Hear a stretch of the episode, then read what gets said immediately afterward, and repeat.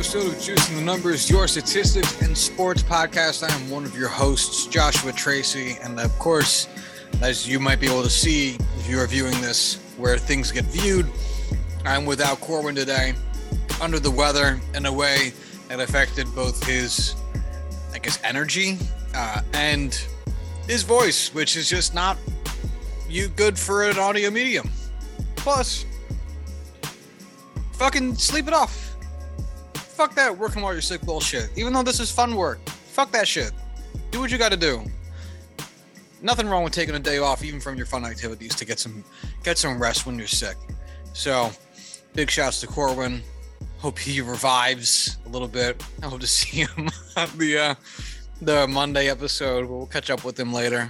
Um, this is uh, this is the Shakeia Taylor episode. She she very graciously donated a lot of her time uh, to me today to to talk about a whole slew of things, and I uh, I did the the exact same thing I did to Max, which is I took up way too much of their time, um, and still didn't get to all the things that I wanted to to get into, but it's because of uh, who I am as a person, and That's okay. It's always uh, a good excuse and good fodder for a, a, future conversation to get Shakeia back on the show.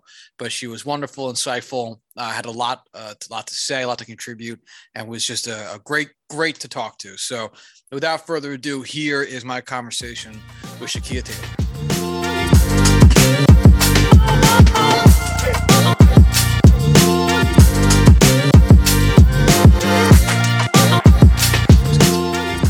Has anyone uh, ever hit hit leave meeting on you? That makes me laugh. Uh yes, yes. We once held uh Max Greenfield, who um is a very, very nice person, significantly longer than we had intended to because it was the trade deadline conversation. Mm-hmm. And it was just so much longer than we were supposed to be talking. And he was like, I have to go. And we were like, all right, thanks for coming. And he was like, ah, thank you. And then hit like leave meeting. And we're like, oh shit, we really hope we didn't annoy you. Um, but no one has no one has exited mid mid conversation yet. Okay. Anyway, uh, so we're joined today. I, we, I, I got this. I have to not speak in the plural today since Corwin is not here. Um, eh, yeah, sure. There's, there's plenty of me. Uh, uh, we, I am joined today by a writer for Baseball Prospectus as well as many other publications, uh, Shakeia Taylor. Uh, Shakeia, welcome, welcome to the show. Welcome to the show. Hi. Thank you for having me. Yeah, appreciate you coming on. I've been uh I've been following you on Twitter for a long time, and I think we have recently started following each other on Instagram, which has been fun. Uh, because mm. I know mm. that you are also a plant person now. Um, mm-hmm. Um, and I am a plant person. And I really, really contemplated gathering my plants behind me for this and then decided that I didn't want to disturb them because they have their own lives um, and and didn't. But I thought about it. Um, I feel like that would have been cute though. Like I think plants are like the new decor. People take, you know, their Instagram pictures with their plants in the background. Um, it's very hipster chic. So I, uh, I think you should do it. I have to refrain from posting uh, every single new leaf that pops up in this apartment because I feel do it on Mondays. Do Monday, it on Mondays. New Leaf Mondays. Yes, it's a thing. Do it on. Is Mondays. it really? Yeah, it's a, like check the hashtag. It's a thing. All right. Well, I'm gonna have to look into it. Damn. Okay. Okay. So, uh, first of all, thank you again for for coming on. Uh, there's I'm trying to just decide where I wanted to start this conversation because there's been a mix of things that have been happening and are currently going on that I think would make for decent topics. But I also want to hear a bit about you as a writer and what your process is like. Um, so I think actually I'm going to start there if you don't mind, and I think I'm going to take it going backwards, kind of chronologically, mm-hmm. um, because I was thinking about writing topics, right? And you know, you do a lot of stuff with with baseball history and kind of you know getting into i know you i, I just reread your piece on uh, bob gibson today because i very much so contemplated wearing my bob gibson jersey for this because i love him um, and i couldn't help but wonder when it comes to something like history when it comes to really any writing topic that you feel like you have some amount to say on it. When do you ultimately decide that you're done writing that specific piece? Do you ever feel like you hit a conclusion point, or do you feel like you have to actively stop yourself because otherwise this becomes a novella of sorts? I think that a lot of times the piece stops itself. Um, I, I was writing today for it's a good example. I was writing today the piece um, I've been working on just for a couple of days, nothing like super research intensive. Um, and I just kind of reached a point where it was like, I don't have anything else to say. And once you get there, I typically then send it to an editor because it's like, I've reached a natural stopping point. What do you think? Sometimes there will be incomplete, you know, pieces in the piece and well segments in the piece i just was super redundant right there. And the editor will you know want you to clean it up uh, or answer a question or connect a dot that maybe you started at the top but didn't quite close at the bottom. And then that'll end up expanding a piece. But then sometimes i'll send something over and the editor will be like well that's it. You know like um Craig Goldstein at Baseball Prospectus, actually, this is such a good lesson from him is, you know, don't focus on the word count. Like, don't force it. Sometimes you don't need a thousand words to say something. Sometimes you only need a few hundred to get to the point.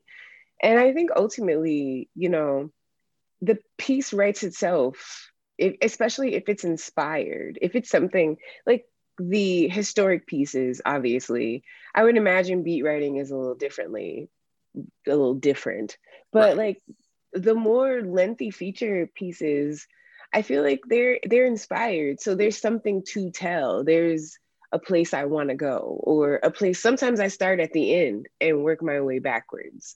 Um, it's a thing. I enjoy it. Clearly, I'm like just rambling on about it right now. Um, it's a it's a fun experience to ha- to be able to tell a story from whatever angle you know you feel is relevant and how do you how do you find that story that you're looking to tell? Obviously with some things there are moments that feed into the creation of an idea you know mm. um i'm not sure when your article on bob gibson came out but i would imagine it was sometime around when his passing. yeah um and you know there therein lies a moment that calls for a revisitation or some level of revisiting his history the history of that time because mm. you also mm-hmm. included some events from 1968 that were prior to the actual baseball season something significantly more important than a baseball season um, and there's also times when i think you know something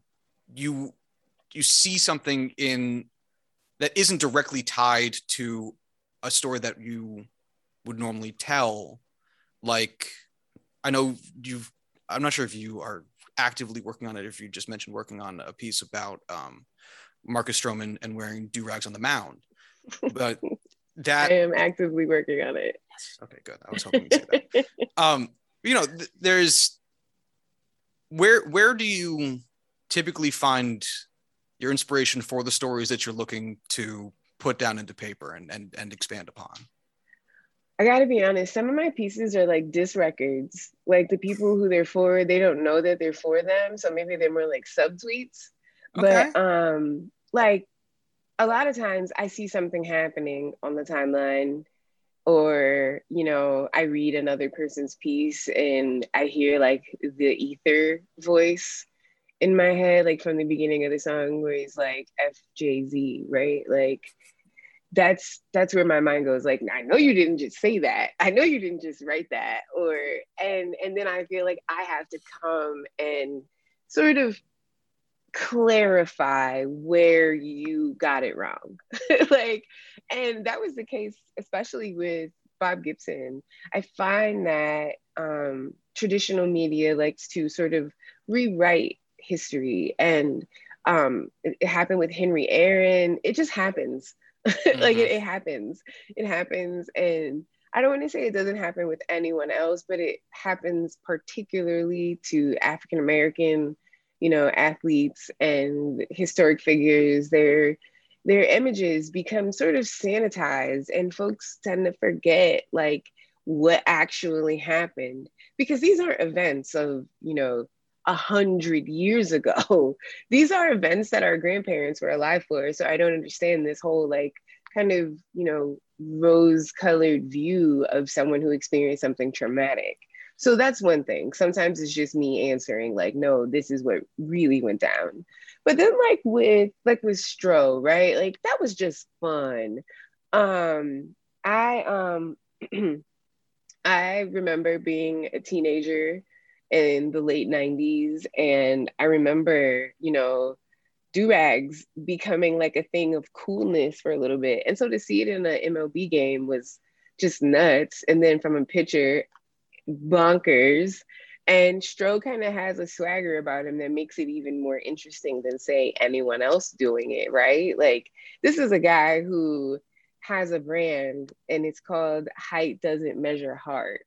He, like, he's got a lot of, like, you know, something about him that I think makes the do rag an interesting thing. So, you know, sometimes inspiration comes or the reason comes because I saw something fun. Um, and obviously, the Stro thing is a non-serious piece, which people aren't used to seeing from me. But I think I think people will love it. I think it'll get a good reception. I mean, I'm excited for it. I think it's a fascinating idea, and I love it.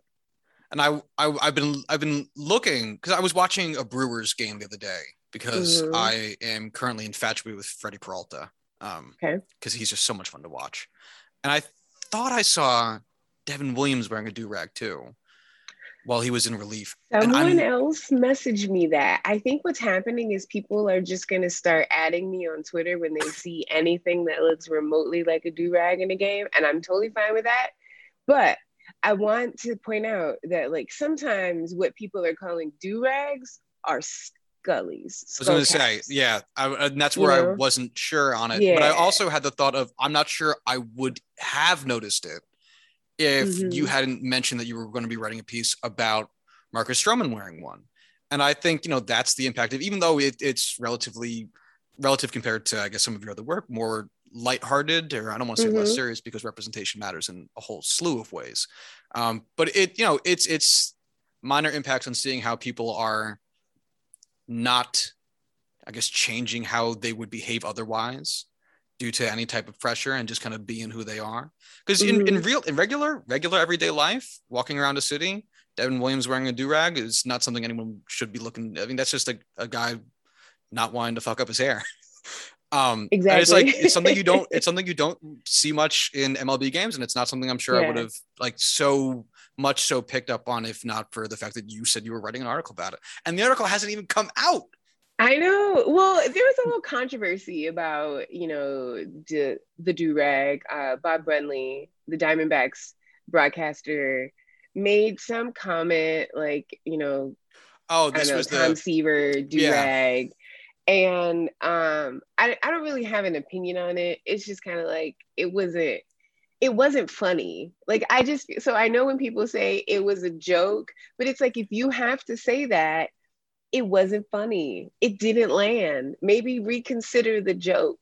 Maybe you're not funny. Like everything doesn't need to be a joke. And I think sometimes, like, particularly with things that are specific to a person's culture, just don't make the joke. If you're not mm-hmm. a part of that group, don't make the joke and you don't have to worry about putting your foot in your mouth. So, but I, I like, I'm not writing about that, thankfully. I'm, I actually hopefully have kept that completely out of the piece entirely because I wanted it to be fun, you know, right. like let's let's talk about wins, losses, and do-rags. What do-rag color, you know, does Stro pitch best in? Which one is his worst? Which one should he wear? You know, like there's a lot of fun and just involved in that. And you know, the do-rag has a cape. And you saw my tweets and I was referring to him as a black superhero because of the tucked under cape. Um, yeah. Just went off there about do rags, you know. Yeah, but you know that that's part of the idea of representation in media. It's not an article that that has been written before, and there's mm-hmm. a reason that we were getting announced because we got someone who's going to pick up on that shit and yep. put it down to paper. That's the, that's the whole idea, you know. Mm-hmm.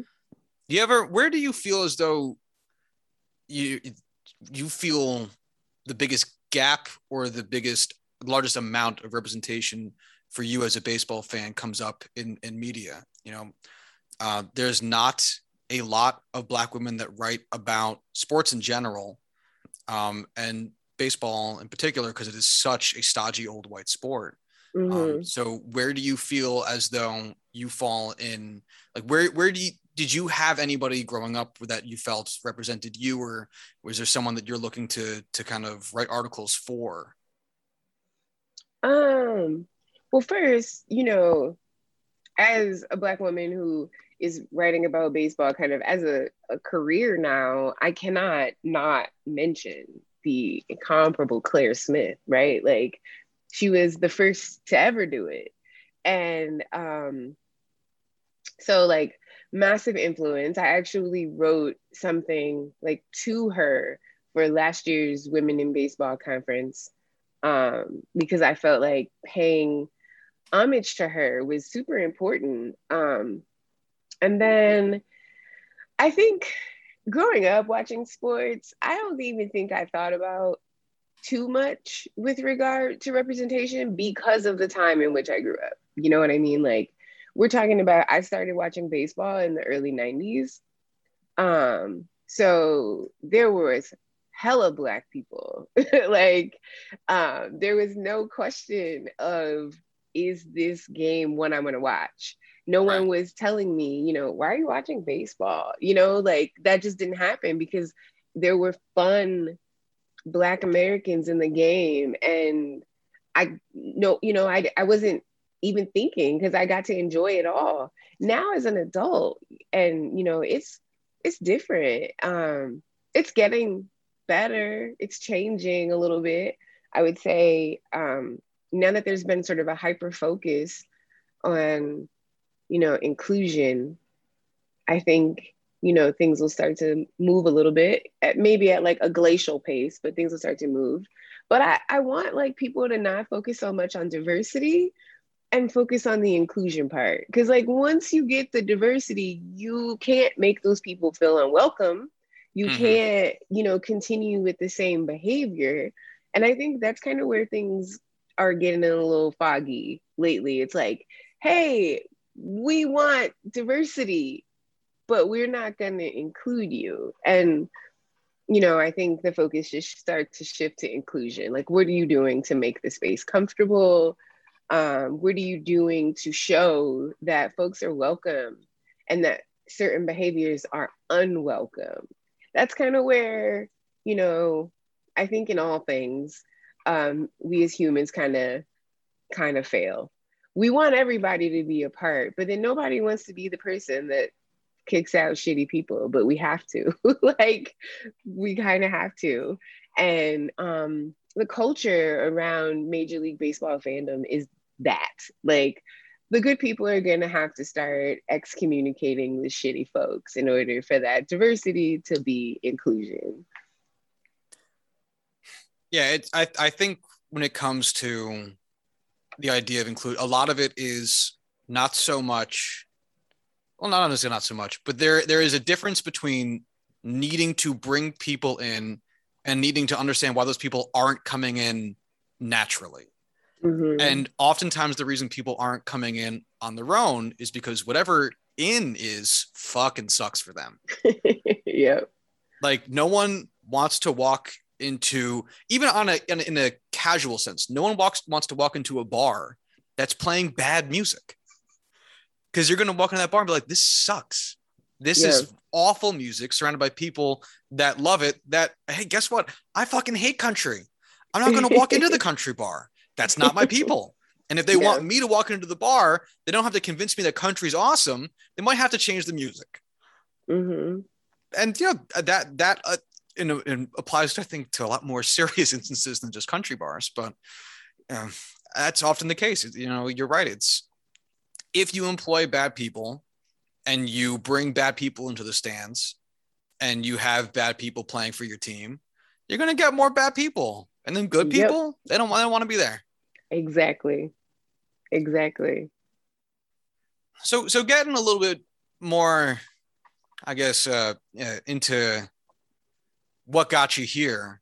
Well, what got you into what got you into baseball? Where where where did that come from? Because I feel like with baseball especially, people tend to have a thing that brought them in. You know what I mean? Yeah. Um, I got into baseball because my family relocated from North Carolina to Ohio. And that was in 1993, which was a pretty good entry point to um, the baseball team in Cleveland. And um, yeah, it was a good way to make friends when you're, you know, 10, 11 years old, moving to a completely different state. And I mean, obviously, like we'd visited, you know, we have family in Ohio, but we didn't live there. So it was it was different. I mean, I went from where people say soda to where people say pop. And um you converted, or are you still a soda person? I still say soda. Okay. um but you know baseball was the basis of friendship for me for a lot of a lot of my youth right? Like I, Playing, a lot of my friends. watching, all of it. um mostly watching. I tried playing very briefly. Um one of my cousins taught me how to catch and i ended up being really good. Um and so i played for like a summer and then I would play for fun, you know, in college if friends wanted to, you know, play in like a pizza and beer, you know, league or something like that. But otherwise, um, I don't know. I got out of sports as like an athlete at a probably like 15, 16. It was like I don't want I don't like to be sweaty. So um it's nice to enjoy it from this side.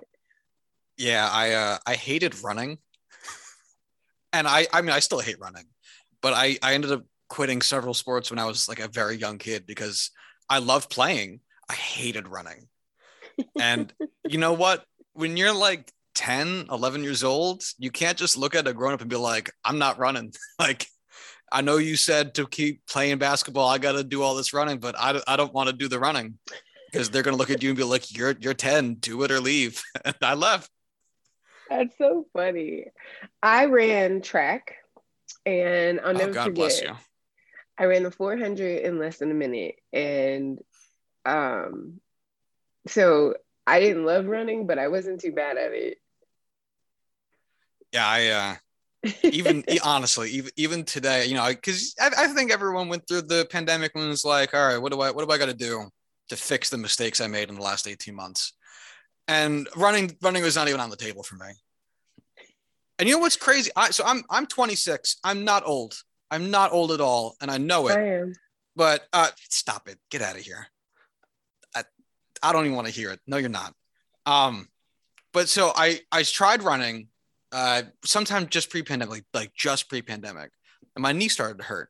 And I go to the the orthopedist, and he was like, "Oh yeah, like your your your your knee is pre-arthritic." And I was like, "What the fuck are you talking about? I don't how how." And he's like, "You Probably just, from lack of movement. "No," he's like, "You just got fucked." You- Oh. yeah, yeah, you, it's, just, it's just the way it is. And it's like, you know what? I would have never found out about this if I didn't run. I should have just never run. And now I gotta just live with the fact. I was like, what do I do? He was like, nothing. it's like, damn it. Oh, this is this is a terrible way to continue going through life. But hey, you just gotta rock and roll with it, I guess. Well, now you No. have an excuse for not running. That that is my built-in excuse. and it's also my excuse for not hiking because I don't understand all that outdoorsy stuff. Mm, I I, um, I like being bug free. I don't I don't need the bugs. at the um in the early i guess ish parts of the pandemic since we're still in it uh july of last year i uh sprained my ankle pretty badly doing pretty much nothing Ooh. As it how's it how's it recovered? well i'm old so i feel like i still i still feel it a little bit um but it's not i don't know i can walk it's it's it was it was bad i'm talking like my toes were purple. My foot was like this big. It was gigantic. There were like dark lines on my ankle that I thought I had broken it, you know? Um, and it turned out that it was just sprained beyond. And um, after the first 72 hours, I went to get it looked at. And the doctor at the urgent care was like, it's by the grace of God that your ankle isn't broken. And I was like, well, that's good. He's like, you got some strong bones. Um, and I ended up just needing to wear like one of those like um I don't know, it's like an ace bandage, but it laces up, so it's kind yeah. of sturdy. I had to wear one of those for eight weeks. Oh um, God. And the bruising, it went away. This is how things happen for me. I slipped and fell after like an ice situation here in Chicago, um, maybe like 2014. And I broke my arm in two places, but it was non displaced. So, like, the bones were still sitting next to each other. And so, all I had to do was just wear it, you know, just like wrapped it in a sling for two months and it was fine. Like I do stuff, but I do it just enough. oh no, I hate I I oh god, I I'm I know I could never be a doctor because I I hate I hated You're hearing that. Mm-hmm. Yeah. I am. I am. I'm such a wuss when it comes to any of that stuff. Oh my god. I uh, no, absolutely not. I um, thought I was doing pretty good at not giving too much of a description. oh no, I am I am just a huge baby when it when it when it comes like oh my yeah no no I'm I'm good. Uh, so did did being I guess more bedridden or more house ridden than the standard pandemic person would be. Did that affect your approach to writing at all? Did you end up writing more or less, or did it vary your sense of perspective at all? Well, I was I was definitely one of those folks last year, and I kind of still am to be quite honest, who just was like, I'm gonna stay in the house. I'm gonna stay away from people. So um messing up my ankle was kind of a blessing because then I didn't have to worry about anyone asking me to do anything because I couldn't go anywhere. And I live on the third floor of a walk up. And mm. anyone who lives in the city knows that you're not walking down those stairs or up those stairs unless you absolutely are ready to, you know.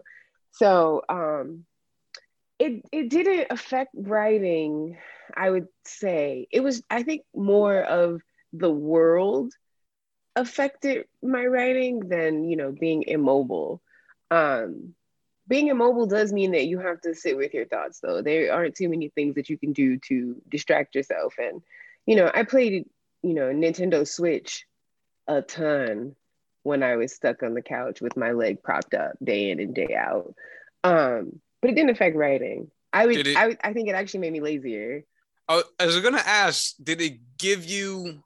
Did you do more reading, or did that, which is I think everyone who reads, constant battle to maintain their schedule of reading, um, did it did it not help the cause for reading? Nah. So along with the pandemic went my focus. Like I can start a book, I can get a good halfway through it, and then suddenly it'll be like, oh, what's happening over there? And um, and then I'll have to come back to it later. Um, I would say my thing when my ankle was messed up, that is still a thing, is watching Law and Order reruns. And I mean all of them, not just SVU, Criminal Intent, OG Law and Order, Law and Order UK. Like, I'm t- I didn't I even know there the, was a UK. If I turn on the TV and Law and Order isn't on the channel that I left the TV on, I can find it on another channel, and it's it's bad. Like it's bad. I understand, but at the same time, when I, you know, hearing something so familiar as you know like reruns or whatever has a very comforting feeling which i think at the past two years we've all needed. So yeah. yeah I, I, I, in baseball. That's that's what baseball's got great sounds. Hey I, I started a twitter thread with baseball references in law and order episodes um to kind of marry the two. That's been my my pandemic thing that I mean, that is a significantly more productive use of your time than I think anything that I've done this pandemic has been. So hats off to you for that. Uh, so to get a little bit more back into into your mm-hmm. writing, as we've taken ourselves a nice little tangent. So, you know, you're you're you're watching baseball. You try playing it a little bit. How did you end up actually getting into writing it? Where did the desire to be like, I? Because you know, you write when you feel something needs to get out. I I've got this in me. It can't be in just me. I, I've I've got to put it other places. So what what led to such a strong feeling or such an urge that you ended up actually being like, all right, here here we go. I got to do this. Well, I started writing for fun. Like I wrote all the time as a kid. Never really thought it would be a thing for me. Um, like so fiction or whatever whatever. I mean, I've said this a million times now. I've written my own like origin story. It's not a real thing. I wrote it as if I was like a Marvel superhero. Um and there's lots of like, you know, thunder and lightning and, you know, lots of insanity. Um, but I started writing as a kid and writing is kind of a joyous thing for me. And I entered in writing competitions, you know, as a teenager and won some. And there's this event that was held every year by Youngstown State University called the English Festival. And I would participate in that and, you know, win. And um, so writing has always just kind of been a thing that I enjoy doing and researching. And, you know, I participated in this event called History Day, which is basically just incentivizing young kids to research and write a paper basically on you know on theme. So it's always kind of been there for me. And the baseball thing happened because um, i decided i was going to start a blog. I was like there are no young black women talking about baseball. I'm going to start a blog. And i and i did. And i ended up uh, unemployed for a little bit so I was able to go on the road to a couple of games in different places, and I was able to, you know, get out and meet people. Because um, the one thing they don't tell you with baseball is because so many games are played during the day, you gotta have free time for that. Like, you you gotta be able, unless you root for a team that plays at night a lot, you know. Um, but so I was able to kind of indulge in day games and meeting people, you know, for drinks or, you know, food or whatever for games. And it just took off from there. Folks were interested. I wouldn't say I'm like the most interesting person um, on social media, but I think I'm different than what was previously available with regard to the sport. And people, you know, they like that. They like that. I'm myself. I'm always the same person. So, so your earlier stuff was it more just like Shakeia's thoughts on on the the game, like on field game itself? Was it uh, personnel driven? You know, like here's who's playing for the Cubs and what I think about them, or you know, what was like was the subject everything. matter? It was kind of everything. Like um, I particularly liked pitching matchups.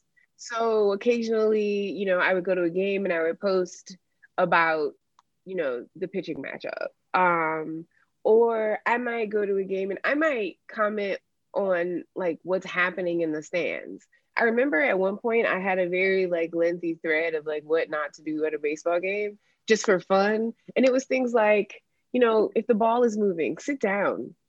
Mm-hmm. Um, you, you don't have to walk to the end of the aisle for your beer. People will pass it to you. Like that's, you know, like just stuff like that. Or I went to a game once and um, a woman, her baby was like fascinated with my friend and I. And obviously, this is pre pandemic. And my friend just puts her arms out, and this baby comes from the row in front of us into her arms and just sits with us for the game. And the mom is like, okay, he looks fine to me.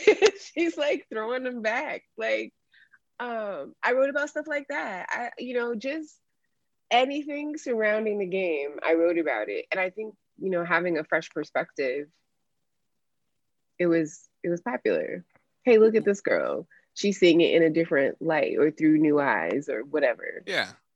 Was uh was there a specific article or or blog post or anything where you looked at it and you were like, this is so good, or I feel so strongly about this uh, quality of work, pride, what, what, what have you. I am, I, this is going to be my career. I have to, I have to make this work. Did nope. you have a, a, an article like that or a moment? Nope. Um, nope. It's actually far less magical and way more practical than that. Like, Lay it on me. um, an editor who followed me on Twitter just was like, hey, would you be interested in writing? Like, it doesn't pay much to start, but you've got a great voice and, you know, you can see where it goes from there. And I said, okay. Like, it was really just super practical. Someone saw me, like what I was doing, thought I could contribute more, gave me a shot. And I from mean, there, it just kind of rolled very quickly. Have you have you had any of those kind of articles since then though during your career where you were like this like is there any piece of work of yours that you've you've revisited for whatever reason? Um, baseball and jazz.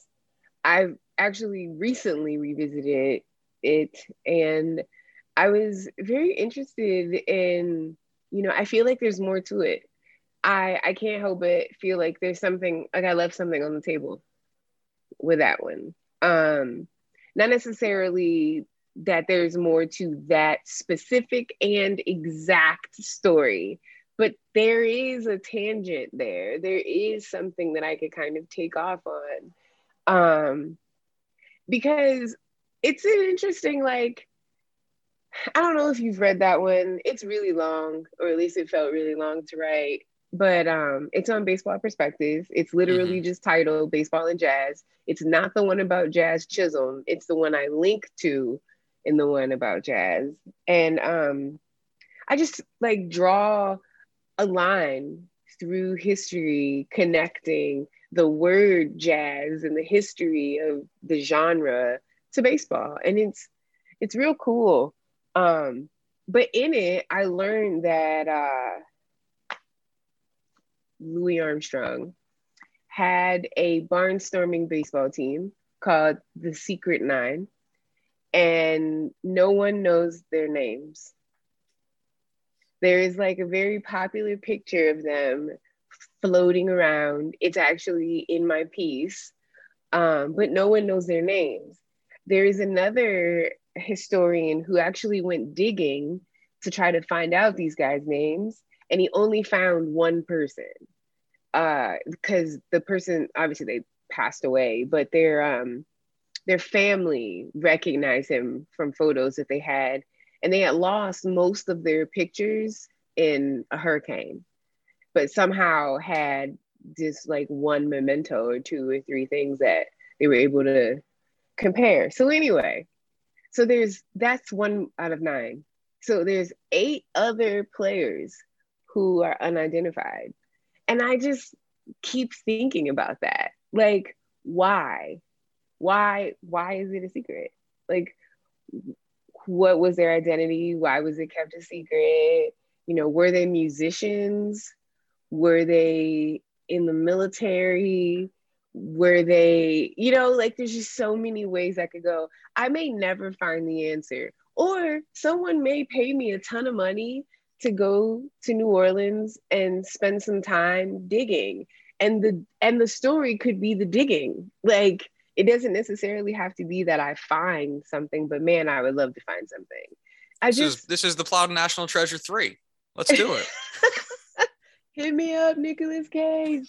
Um I do, I just, I don't know, but like there's something compelling there. Like there's something alluring. It's pulling me to want to go to Louisiana and I mean, worst case scenario, there's a really good fictional story that I could pull from the situation, you know, because who wouldn't want to read a great story that happens, you know, in New Orleans with jazz and, you know, maybe a band and a baseball game and maybe there's a murder mystery. I don't know, but that's the one, baseball and jazz. If you haven't read it and you do read it, let me know what you think.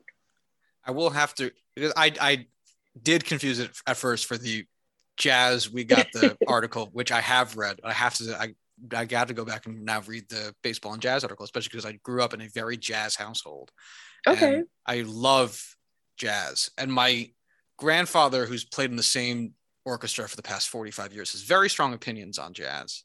And it's led to me experiencing jazz that and growing up with the um oh my god i'm forgetting his name the goddamn guy who makes seemingly every 10 part documentary series that's ever been on pbs uh Ken- Ken Burns. ken burns thank you jesus him and and his uh 10 part series on jazz really shaped how how i view it because my grandfather and i don't i don't know which type of jazz or which era of jazz um, if you listen to it at all, you you grew up with or resonate the most with. My grandfather hated Frank Sinatra. Well, still, he's alive. My, my grandfather hates Frank Sinatra, and my grandfather hates Frank Sinatra because he thinks it's the most soulless version of jazz, and that it's not what jazz is about. And Frank Sinatra was a pop star who just sang jazz, whereas there was Sinatra to be jazz. I'm with Right. grandpa. but he you know but he sinatra gets lumped in with a lot of those you know like jazz greats and while there is a historical through line because of the linear progression of time from billie holiday to frank sinatra there's no spiritual through line. And really frank sinatra is a guy who heard other people sing took their songs he's never wrote anything and would just make almost mass produced jazz like it's the domino's pizza of jazz you know?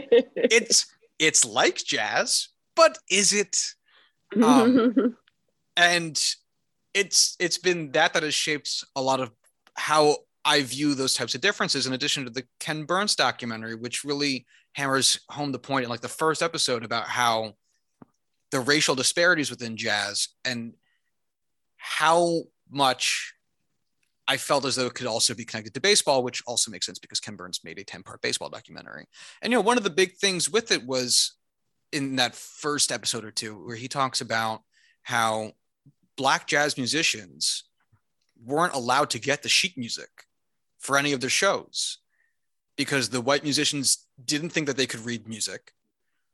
And so it forced all the jazz, the black jazz musicians to learn all the songs in secret after away from the white jazz musicians because they wouldn't show them any of the stuff. They had to find out from somebody else who knew the songs and then go into play. And then all the white musicians would go, well, they're not getting the sheet music because they can't read it. And they're so naturally talented. They don't even need the sheet music. They don't even need the the the progression of how we're going to be running this six minute long nonsensical piece because jazz is very very hard theoretically in addition to practically and i think a lot of that concept also you see a lot with athleticism a lot of it's like oh well you know he's he's black he must be stealing a bunch of bases. Why isn't he he must be faster than your average person. And it's i think the two inform each other very well because of their equally rocky histories with how they treat things and how much in the years since the bodies that be that kind of dictate how we view the past view them less segregationy and more like oh they came together eventually. Don't ask how they why they weren't together in the first place. No one knows. Lost to time. Uh, but they came together and worked as a team. Um, just also happened to be around the late 1940s don't ask why. Uh, and it's that part of it that i think you know uh, it i think has that very shitty overlap to it. But actually speaking oh hold on i have to go down back to my questions. I am also notorious for having 9000 tabs open and we'll have to navigate back. So sorry about that. Um, okay. speaking of which one of the other points that i I saw you raise uh, on twitter the other day that uh, has has never once left my mind and i actually saw it happen in real time and knew you were going to respond to it because of because of it was the fact that jackie robinson needs to stop being invoked the name therein uh, every single time there is a point about race made in baseball Doesn't matter what's happening. Oh my god! And I forget the context of it was like very. I think it was like literally this past week that someone had had done it, and I saw that you responded to it, and I was like, I, I knew she would because uh, that I now can't You unsee this. It is the were making a laziest fucking thing in the world. Well, yeah. and that's the thing is it's not that it necessarily is wrong to use a catch-all expression in a limited like um character format but it is lazy and very disrespectful to one Jackie and two the fact that there were so many people who did so many things and it's not just Jackie and he shouldn't have to his name shouldn't have to bear every racial incident that MLB goes through as a result of its own stupidity and vileness that his his name has to be tied to it as a carte blanche symbol of virtue that he doesn't have to be and it's frustrating now to have to witness that and I, I thank you for the education and i'm also mildly annoyed that now i have to be annoyed about that well it's also like I said this to someone earlier, but I look at a lot of things like that. Just look at it from its simplest, simplest form, at its simplest level, right? And the question that I'm gonna ask you, you're gonna laugh, but my thought when I saw that was, what does Jackie Robinson have to do with Barstool? Like that was, and if if someone can ask you that and you cannot draw a direct line, don't mention him like, just leave it alone. Let him rest in peace. Like mm-hmm. that is, I, I wrote a piece last summer called Dear Jackie, and everyone took it as I mean, I love that people love it. I love that people felt things from it. Um, because it, it was saying something.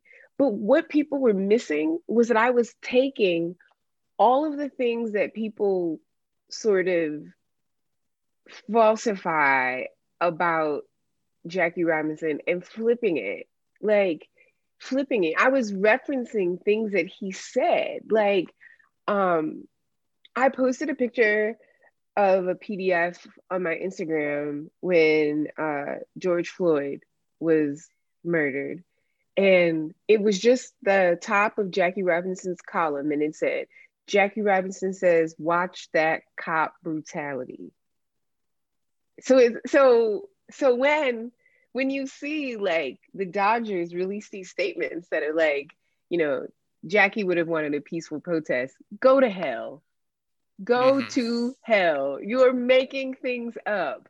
And that's what bothers me the weaponizing of heroes against their own community.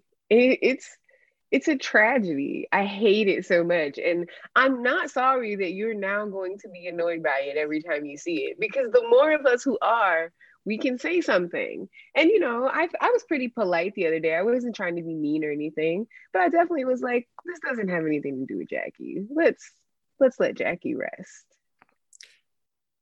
Yeah, there there is there is an un very unhelpful like politicizing of a lot of people's history that mm-hmm. does absolutely no one uh, any type of service. And it applies to basically everyone who ever actually fought for something. And it happens most often, I think, at least in, in popular media, to historically Black figures because it is in response to something else. You know, it is like like the Dodger statement. Oh, don't be violent because that guy didn't want you to be violent. and um, we're just gonna pick some statements here and there and know, yeah yeah ignore some of the other stuff um, or how they were perceived at the time. Like martin luther king jr uh, this happens to him all the time. And he was derided in his era for having violent protests because oftentimes when he would have a protest which he always wanted to have nonviolent ones things would get violent because of the police. And he was heavily criticized and derided by public media at the time because whether or not he intended for his protests to be violent or nonviolent, and he always preached nonviolence, they would inevitably get violent due to the actions of somebody else, usually mm-hmm. the white people and the police. And so holding him up as the bastion of don't do that doesn't really work because it didn't apply then and it doesn't apply now. Mm-hmm. It's it's it's a complete mischaracterization of both past events and present ones for an agenda, whether you think you have an agenda or not. And that's the part that is just oh so shitty because there's going to be a kid who doesn't know that and is going to go, yeah, yeah, no, Martin Luther King Jr. Oh my, man, he he no nothing. He stopped violence everywhere he went. He was he was floating on his feet, never touched the ground. Best guy ever. Stopped. He turned guns into into into flowers, and everyone loved him at the time. And the fact he was murdered was was like totally accidental. And it, it's no people have complex pasts. People have complex histories, and people fought for a lot of things that they might not seem they did because well, does MLB want you to think that Jackie Robinson was a revolutionary? Is that what they want? I don't. I don't think MLB wants you to wants you to think that. Right. right. Um, I think um, with anything like that, this is kind of the positive of social media, right? We get to tell what's really real. Martin Luther King Jr., his daughter is the person telling the truth now. Same with Jackie Robinson. His daughter is now in charge of making sure that you know, who her father really was is what we know and not what, you know, MLB's savior complex wants us to think. and, you know, to, to, to, I guess, pivot a little bit into a conversation on MLB, which is always a fun topic that I think no one ever complains about. Um, it's it astonishes me, and it's something that that my co-host Corin and I've talked about on this podcast a lot. It astonishes me why they won't grapple with their past mm-hmm. and their awful history with uh, segregation and generally just racism and being awful. Because if Rob Manfred came out when uh, they why why they think they have the power is a different question. But why when when they uh, quote unquote elevated the the Negro leagues to a major league, which again, power dynamics be damned. Um, Lil, just move on from that for a moment. Why they couldn't come out and say something to the effect of, um, had, it, we suppressed an entire segment of the population into feeling as though their only action to continue to play baseball was to form their own league. And we are going, we can't change that, but we can make sure that their stories are better represented and more accessible by using our resources to put them on uh, pages and in books and in places where all of the other major league players from that era also are to try to bring that history to the people because we did that and we prevented it. And if they did that, I don't think anyone's going to look at Rob Manfred and say, You did that. You know, no one's going to look at Rob Manfred and say, Are you still Kennesaw Mountain Landis? Is that, is that you? Everyone's going to understand that it was an organization that is still existent today and holds the weight of those choices. I don't want to say errors because that sounds too passive. Choices to do horrible things, but that you can also usher in a new era without anyone assigning that blame specifically to you, Rob Manfred, or whomever within the front office, and be able to actually do something productive and use the active voice because it was still your organization. I, I, I think people would be smart enough and care enough to hear that level of understanding from them that they just will never, they don't just don't give. You know what I'm saying? Mm-hmm. Mm-hmm. I think, I think if if a statement like that were to come out, I think people who are super resistant a lot of them would end up just being okay with it because they carry water for rich people and the rich people are right to them. So if we can get, you know, something like that to get them on track, then why not? It would be great, but it won't happen, like you said. Yeah. It uh you know it it's it's it's very it's very frustrating because I don't think MLB is in such a position to do the right thing almost constantly, and they always choose not to. And they act, I would imagine it's out of fear for money or um, a continued desire to be bad morally. Mm-hmm. Um, under the guise of losing potential money, alienating an old white fan base, what have you. And I think, if anything, acknowledging the time around integration, we should also recognize to you that, well, after MLB integrated, I don't think they hurt financially. I, I think they did just fine. I'm sure if there was any old grumpy white guys that didn't want to watch African American ball players play ball and left, I don't think they did because their baseball teams all of a sudden got really good. And at the end of the day, a lot of those threats are empty threats that mean nothing because I watched baseball yesterday. I'm going to watch it tomorrow. And uh, that's, mm-hmm. I think, mm-hmm. the thought most people, most of these assholes are going to have. And I don't think MLB costs themselves anything by like doing the right thing. I think literally has a net cost that is positive. I don't think there's a single negative to it because these people, where else are they going to go? I thought 2020 would have been a good season to uh, make radical change because there was no one to complain about you know, I'm not coming. You can't come anyway.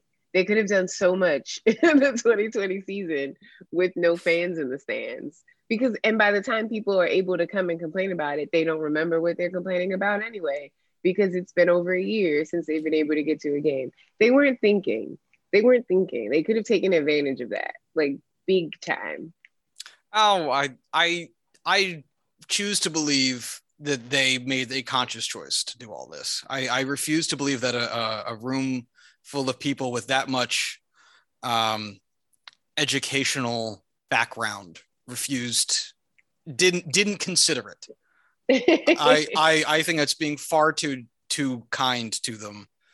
I mean, I don't I don't mean I'm not saying they didn't. I'm just saying it was a missed opportunity. Like, oh, whether they did or didn't, just completely missed opportunity. Well, and they have missed opportunities with, with that type of stuff all all the, the all the time. You know, uh, like uh, it's it's it's so tough. I hate bringing up shitty people, but you know, I my co-host and I talked um, when Trevor Bauer ultimately ended up hitting the administrative leave list, whatever they call it, the commissioner's list. I, I don't recall, about how that's an opportunity to educate young or even middle-aged straight white men about consent because it might be something that there is a genuine gap in knowledge in. There mm-hmm. might be actually an opportunity for because your your viewer base is very male and it is very white. And mm-hmm. this is maybe a lesson they just never got.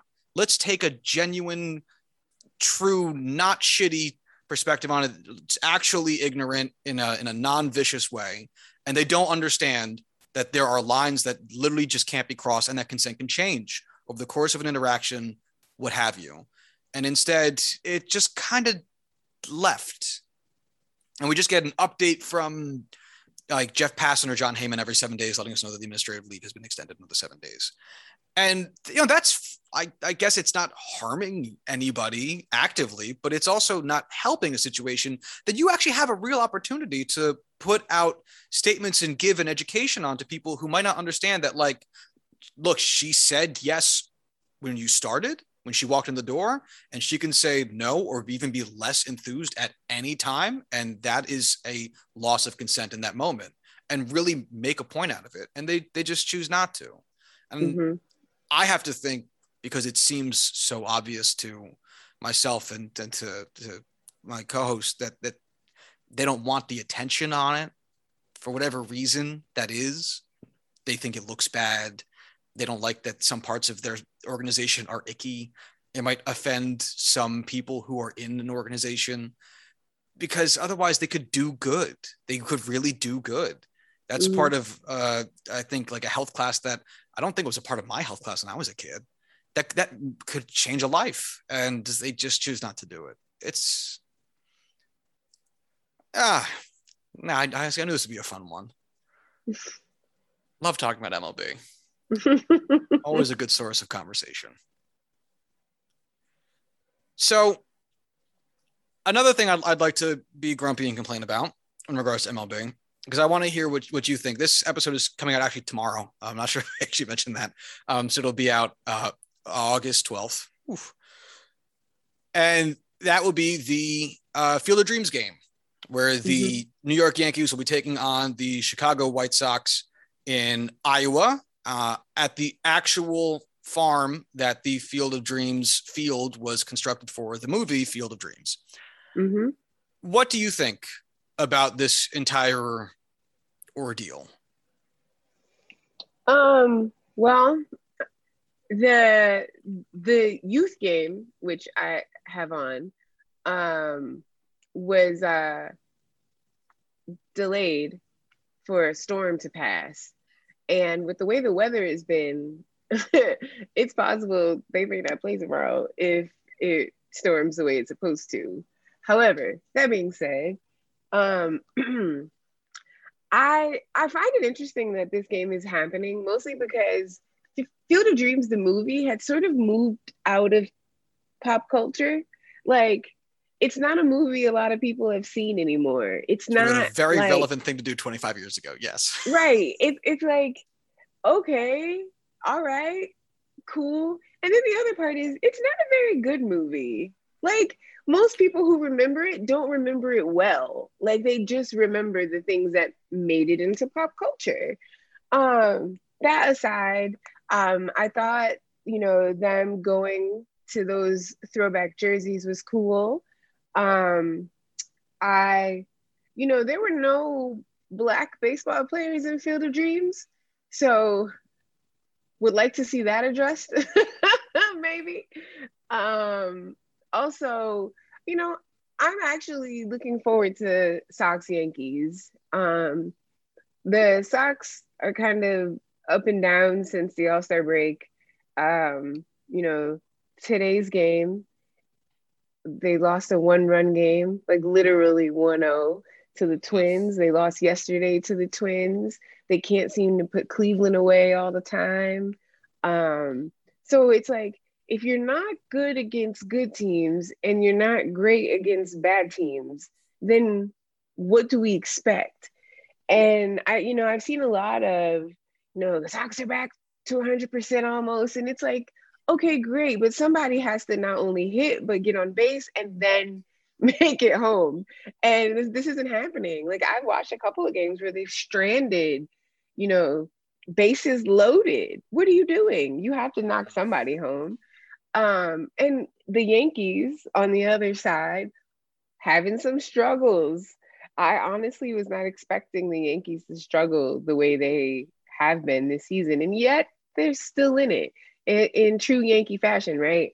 Just when you think that you're not going to have to look at them, here they come. Um, so I, I can't even say who I think is going to win because it could go either way at any point. It just depends, like which which team luck seems to favor um, tomorrow. But I, I'm gonna watch. I think it's cool. Um, I do think it sucks that ain't it's in an area where games are usually blacked out, which is kind of shitty. And I also think it sucks that I understand extremely limited ticket availability, and I know that most of it went to celebrities and media, mm-hmm. but there had there should have been some sort of effort, and there should always be some sort of effort to make sporting events affordable for the people who live near it. Like at minimum, the least you can do is make it so that you know communities can come and children can come and i'm sure people in dyersville are included but i mean that like generally there are people from illinois who drove down you know i imagine people from indiana probably popped over it just wasn't a for it to be such an event it wasn't affordable but it looks like they're doing it again next year so yeah i saw it was the cubs and it was cubs somebody right yeah, I didn't see who the other team was yet, but I did see that it was the Cubs, and I saw uh, the Cardinals, Cardinals, want to be it. Yeah. Okay. Yeah, mm-hmm. it's it is shitty in regards to the tickets that they like. Um, you know, Cannes Film Festival in France, second second biggest, I guess, and uh, independent film festival next to um, Sundance. Uh, they uh, I I looked into going one year just out of curiosity. I, I didn't really have any intention. I just wanted to know what it took uh, and the film festival takes place in the town of Cannes, France. And to avoid having a gigantic influx of people into what is like a very small, not very, but like a small ish provincial town, they don't sell tickets. So you you can't kind of just go. But yeah. what they do is that they let the locals go to all the shows. I mean, they have to like pay for like a pass or some shit to actually do it. But if you live Mhm. in Cannes France, like you can just you can you can you can go because you're in the area, and if anything, we're inconveniencing you by doing this here. And I don't think it would be very hard to do that in the Field of Dreams game, something local to um, Iowa. I, I don't, I can't imagine that'd be horribly difficult to actually accomplish. I mean, if, if if it requires proof of address, so does getting like a fucking library card. So I think if the public library system can figure it out, MLB can figure it out. Right. Doesn't seem like it'd be very challenging, but regardless, I I think my biggest issue with it is symbolic because this is MLB's biggest, clearest way that they can draw attention to a topic, a medium, and a location is playing a game. I mean, that's what people tune in for. You know, and baseball has attempted to grow itself by playing in a bunch of various regions. You know, there's all types of stories written about how um, uh, MLB stars going over to Japan grew the game so much down there. Negro League stars growing the game into Latin in Latin America that led to so much uh, popularity of the game in Latin America, uh, and focusing your attention on where your game is being played obviously yields to people paying attention to why you're doing it. In this Mhm. instance, because it's some stupid fucking movie that it's funny you mentioned the whole rewatch thing. I rewatched it a couple years ago, having not seen it since I was a kid, and th- remembering to myself, this is a great movie. I love this movie, right? Oh my god, it's awful. And you really just remember like the last 10, 15 minutes when all the ghosts come out of the cornfield and they play a baseball game. And it takes like an hour and 50 minutes to get there or some shit. And you're like, oh my God, it's just Kevin Costner driving for like an hour and a half. And then everyone's white. And- yep. And I I don't it if MLB did stuff like this consistently across a board to make a point of something, I think I'd be okay with this game more because it's lighthearted and goofy and not everything needs to be serious and sure why not? Uh, but it's the fact that they clearly recognize that there is an advantage in doing this to raise attention to a thing that happened 25 years ago and that people have some fondness for for whatever reason and you could do that with other stuff that matters more too like there's nothing preventing you from doing games at fields of former negro league teams or Mhm. doing them at fields of former minor league team or current minor league teams even that are in remote areas where people so that people who live in i don't know montana don't have to drive like 16 hours to go see i guess the rockies would probably be the closest uh, or maybe california i don't know but you know there, there's reasons that you could play games in non-mlb stadiums that i think would actually be interesting impactful and fun that aren't just one of the like half dozen movies from the 90s about baseball that like all kind of suck um, and just has a novelty value instead of something a little bit more impactful Mhm. uh, it, it in the spirit of mlb and missed opportunities it feels like a missed opportunity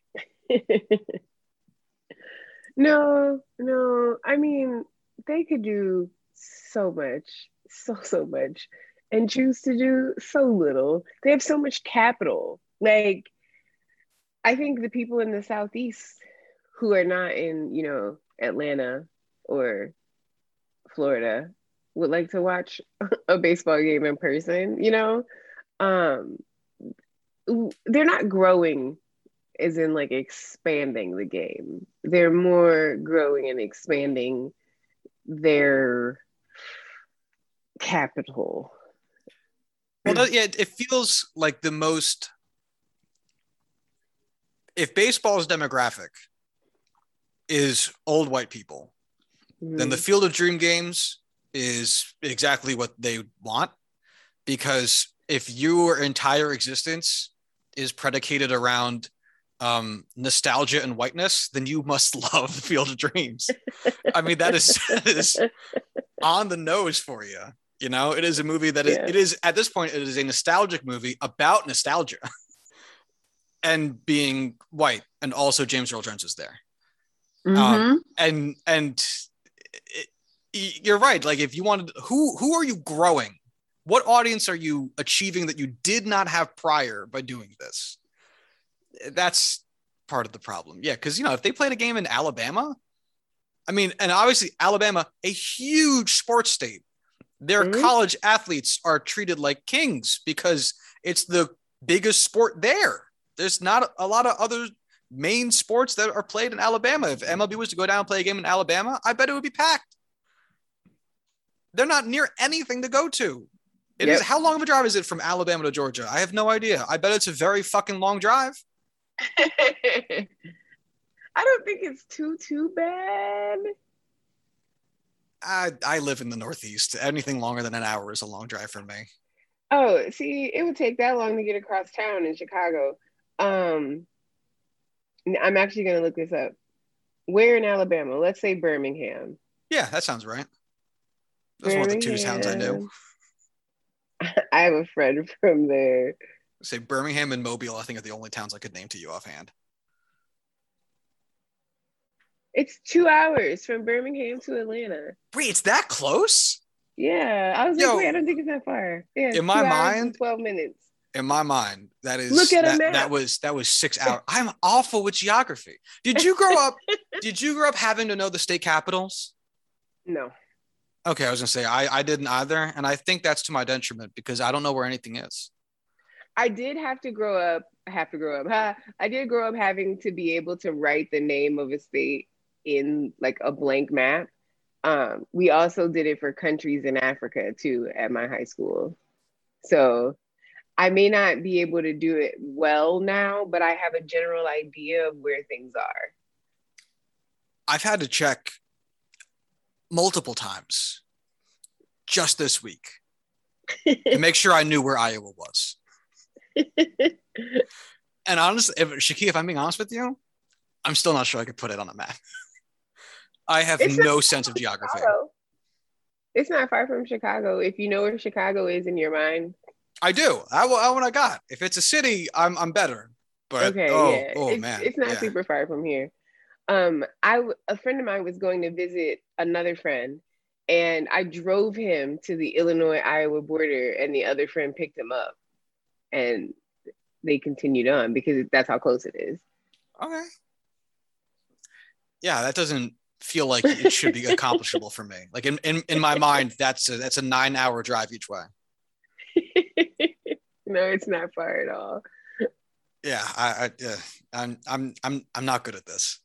But anyway, so actually, speaking of growing the game, because this is a thing that is uh, currently happening, I guess MLB has reportedly been in talk with Barstool Sports about allowing them, letting them, emboldening them to broadcast MLB games. Mhm. Uh, and that is a can of worms. Uh, again, I'm not sure what they're trying to accomplish with it in a meaningful way. Obviously, in a pen to paper scenario, Barstool Sports has a broad base, I guess. No, not not broad. Uh, a large following and MLB would like to absorb some portion of that. But it once Mhm. again feels like the worst way of accomplishing that because Barstool Sports is uh, cancer on society. Um, how did you how did you feel when when you saw this story come out? Well, I haven't really had a take on it, to be quite honest. I've been just watching, mostly because MLB, apparently, at least the way it seems to me, they leaked that themselves, right? Like, Get a feel for Uh, how public reaction. and I feel like you gotta know what the response was gonna be on that. But maybe, maybe I don't know. It would be nice if they were definitely sticking their toe in the water and they were like, "Oh, actually, everyone hates this. Let's not." But, um, I think it stinks. But I don't think it's out of character. Like, I think we have to remember to sort of level our expectations based on what we're looking at. And we can demand more, yes, but they are who they are. And this is not this is not out of character at all. This this fits. This this fits. And because and it's a common argument amongst the ownership water carriers, right? Is they're looking at it from a business perspective. Like, you know, Barstool is popular amongst young people and Barstool this. And I think what folks are missing is like, do you want that popularity? Are these the kind of people you want your brand to be named known for, first of all?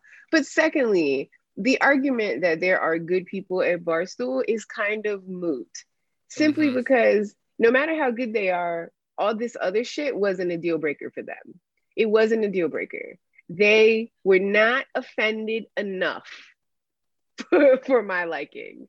So um, I've seen people say if MLB goes ahead with the partnership, they were gonna, you know, stop watching the sport. I think they're lying, but if they do, more power to them, you know?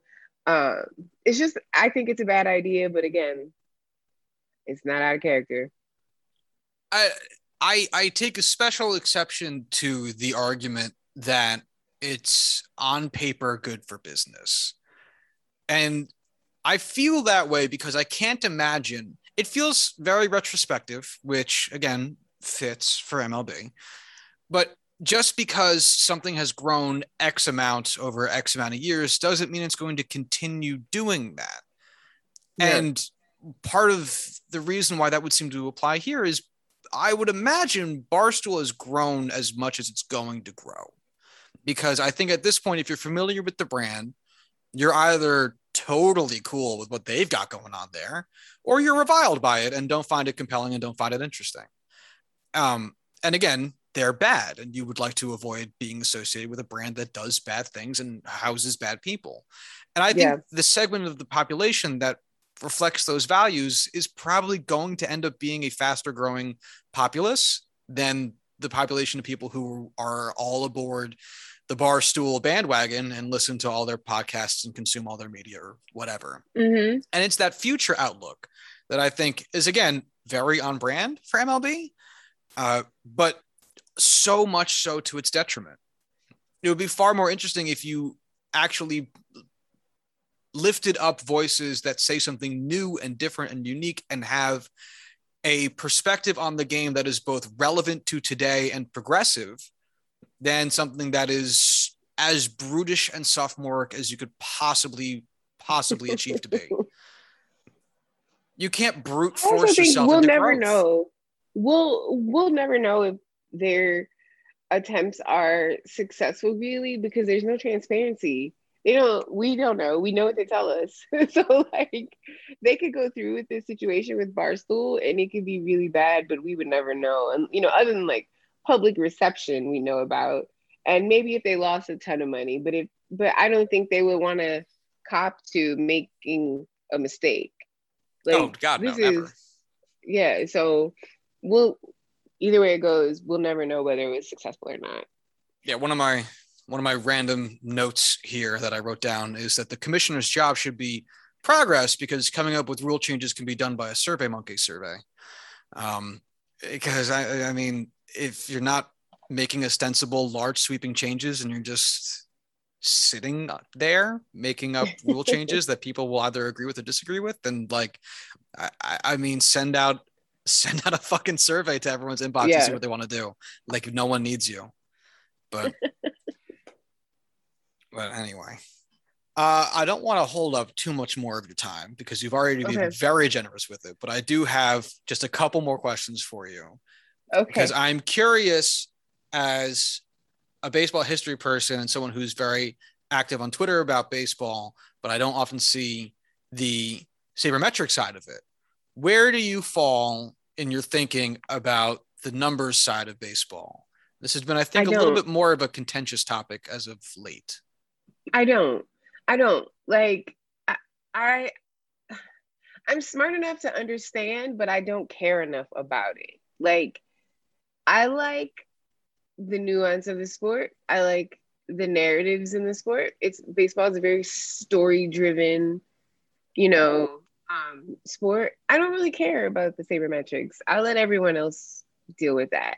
I will say I don't like that it is often used to determine that, you know, people of color are not smart enough for the game or don't know enough to do um, certain jobs, managers, you know, GMs and things like that. But uh, my for me personally, I the Stroman calculations is as deep as I've probably ever gotten into anything math related with baseball. Like, just the honest to God truth.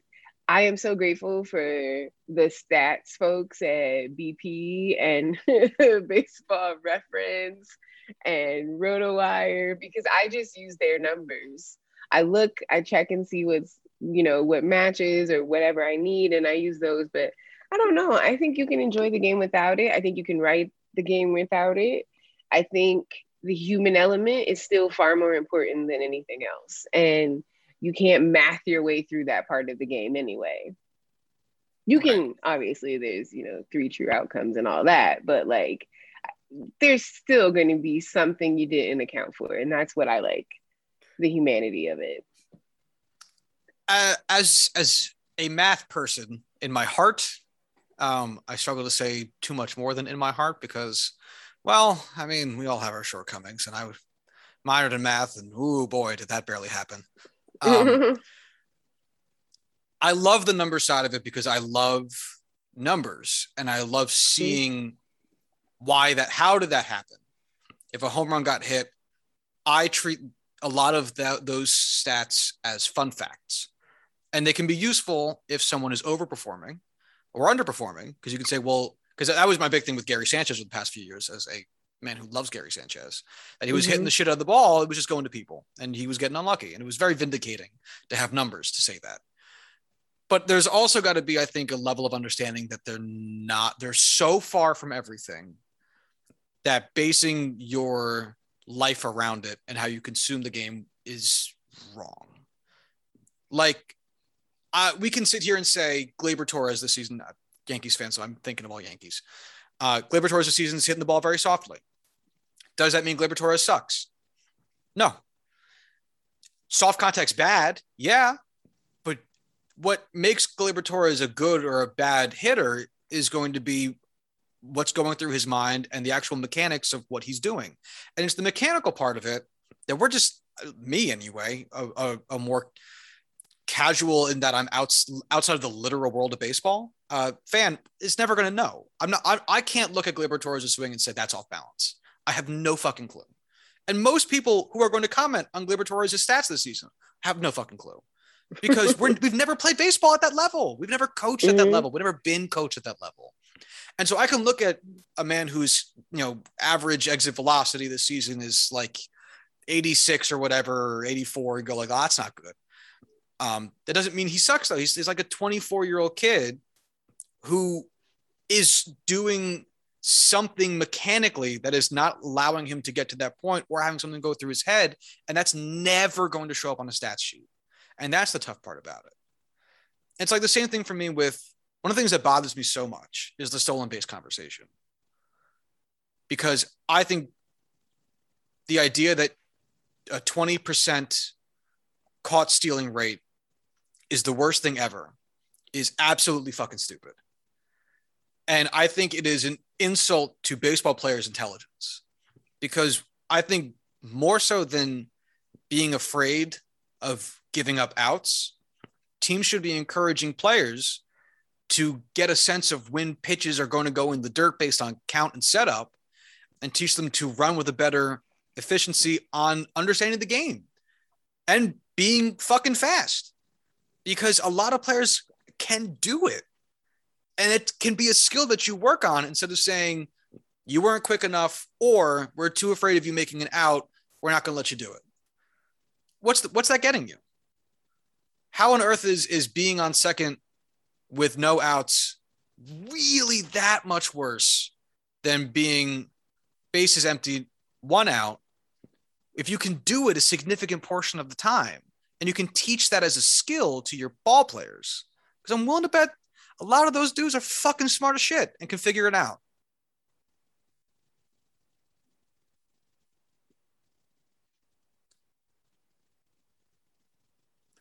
Oh, that's the tough part for me. But, uh, all right, last, last last question, and then I promise I'll let you go. Okay. Where will the Bears finish this season? Mm-mm. So I don't know. I don't have even a guess because I haven't even thought about it to be quite honest. Um, I will say this: I don't think I don't think they're at the bottom anymore. Um, I think Dalton starts the season and Justin Fields is in by week three, and I think we roll from there. Um, like I'm a little nervous. It's nice to be excited about the Bears for a change. Um, I'm gonna make a bold prediction that the Bears do beat the Packers at least once this season. Okay. You know, I know uh, Aaron Rodgers and uh, Davante Adams have this whole like thing going, the last dance, and I'm just like, fuck out of here with that shit. Like, you're not Jordan and Pippen. Get out of here. Get out of here. The only team you beat is the Bears. Go away. Um, so I'm looking forward to that. Um, I don't really know where they're gonna finish. Like What I said, I'll, they're not at the bottom this time though. What outcome though for the bear season would make you be like, all right, this was this was a good year? Oh, I don't want to even do the typical Bears fan thing and go, well, you know, if we finish, well, there's an extra game this season, Yeah, right? 17 There's game 17 season. games. So there's no going eight and eight. Over or under? That's out the window. Um, so I guess I'm gonna go 10 games. They win 10, and I'm good. They win less than 10, I'm not happy. I see. As as uh, as a Jets fan, my standards are so low. my standards are so bottom barrel low. Uh, like genuinely, if they win six, I think I'm thrilled. I can see that. I can see that. I I, I I've always been if the Bears go eight and eight, then it was a success. So I feel like I can't do that now. So I got to go ten. Uh, I, I don't think I can be happy until Belichick and Brady are both retired. And I know Brady's not in the division anymore. He's not in the, the conference anymore. I know. I know. It still makes me annoyed that he's here. Um, and so I don't think I can I can feel as though the Jets have any ability to do anything until Belichick's out of New England and Brady's off the planet uh, for multiple reasons. But you know, uh, uh, but I Not pray a Tom Brady fan, so I'll leave it alone. You're a Brady fan? I said I am not Oh, a Tom Brady okay. fan. Don't ever. Okay. so I'm just gonna leave that one alone, is what I was saying, because I never have anything nice to say about him. no one should. I um, I've been hurt so much by him over the years, as uh, purely as a Jets fan, not even as a, as a human being. That one year, a few years ago, one of my friends got me tickets, uh, Jets Pats at MetLife, thinking I would like that, and I was furious. Oh. And I told him like, you are ruining. It was a Monday night football game. I was like, you are ruining a Monday Oh. and a Tuesday for me. And you know what happened? Sunday too, because you were anticipating that L. You know what happened at that game? Jets lost by 30. Was never close. oh, and I uh, that that is that is um Ouch. I mean, it was the thought that counts, right? no, you see, you know, because you know what? That's thoughtless. That's thoughtless. Don't spend money on me having a bad time. That's no, you should know. It's it's been 20 years at this point. You know what I'm getting out of that. Right. Right. You're like, Yeah. no, this isn't this isn't healthy. This isn't fun for me. No, no, pl- uh, get get us tickets against a bad team. Jeez, come on. Yeah.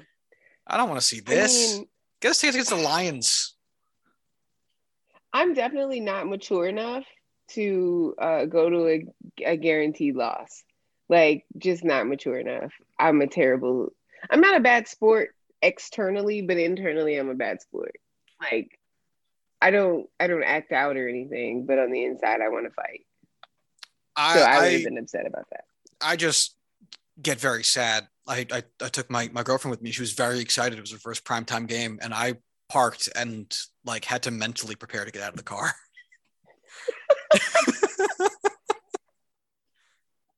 I've been hurt so much. Poor thing. uh anyway, anyway.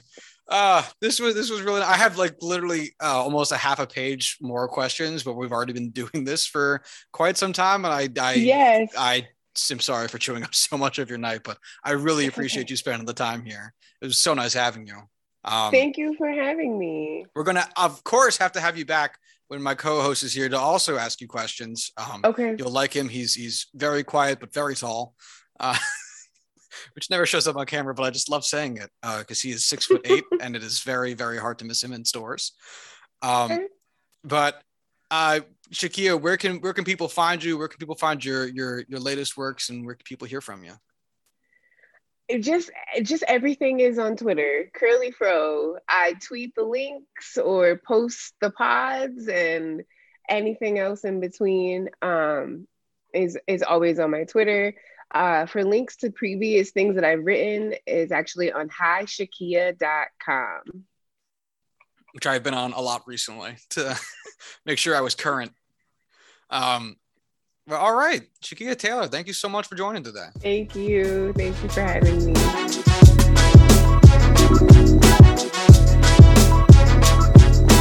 And welcome back. Thank you again to Shakeia for coming on. I uh, was horribly nervous, and I hope that did not come through. You guys missed at the beginning where I spent a long time complaining um, before the show, before we started recording, about how my face looks now that I shaved. Um, which God, I'm looking at myself right now and I still just ah God. But anyway, that's not neither here nor there. She she was uh, just so much fun to talk to. I'm really really glad that uh, she agreed to come on and just appreciate the time. Uh, obviously, there's a whole bunch of other things that have been happening in the world of sports that we didn't touch on because you know this was an interview episode and there's other things happening in the world. But as per usual, I'd like to for this to you know stand on its own and be its own thing. And holy shit, y'all just see that fucking lightning? God damn. Uh, anyway, um, so touch on other things later, especially when Corwin's actually here to, to get into a few of the, the things that um, have been happening in the world as of late. So reasons to stay tuned for Monday's episode. But until then, you can follow the show on Twitter at Juicing Pod. You can follow myself on Twitter at uh, Joshua D. Tracy. Totally just forgot my name for a second there. I'm used to Corwin saying Corwin's first, even though he's not here, but you can follow him at Corwin Heller. Um, they just send emails to the show. You can do so at juicingthenumbers at gmail.com. And until Monday, y'all have a good